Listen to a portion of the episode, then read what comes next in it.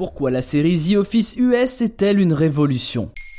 Merci d'avoir posé la question. C'est un petit événement pour Netflix France. Les 9 saisons de The Office US et ses 201 épisodes débarquent sur la plateforme ce 23 octobre 2021. Jusqu'alors, nous pouvions la voir sur Prime Video. Mais si elle connaît un nouveau regain de popularité depuis l'ère du streaming, c'est même la série la plus regardée de Netflix US avec 57 milliards de minutes streamées, The Office US n'a pas attendu cette tendance pour devenir un classique de la sitcom américaine nouvelle génération. Et pour cause, le premier épisode de la série est sorti le 25 mai 2005 sur la chaîne NBC. Et qu'est-ce qui fait la touch The Office? Pour revenir aux origines, il s'agit d'une série anglo-saxonne écrite par l'incontournable humoriste local Ricky Gervais et son compère Stephen Merchant. On y suit le quotidien d'un directeur d'une entreprise de fabrication de papier et de ses employés, le tout sous la forme d'un faux documentaire. Un pitch a priori palpitant donc. Beaucoup plus courte que la version US avec ses 14 épisodes au total, elle traite du monde du travail sous un angle cruel, l'humour découlant souvent du malaise engendré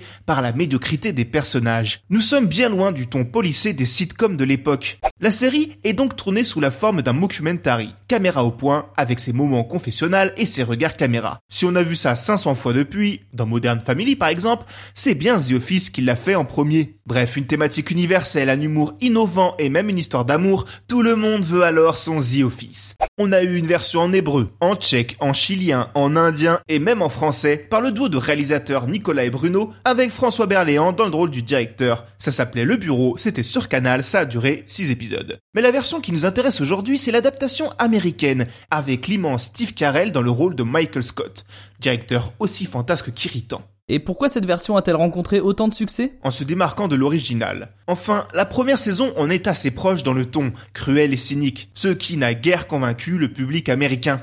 Avec six petits épisodes, cette version bien timide fait flop.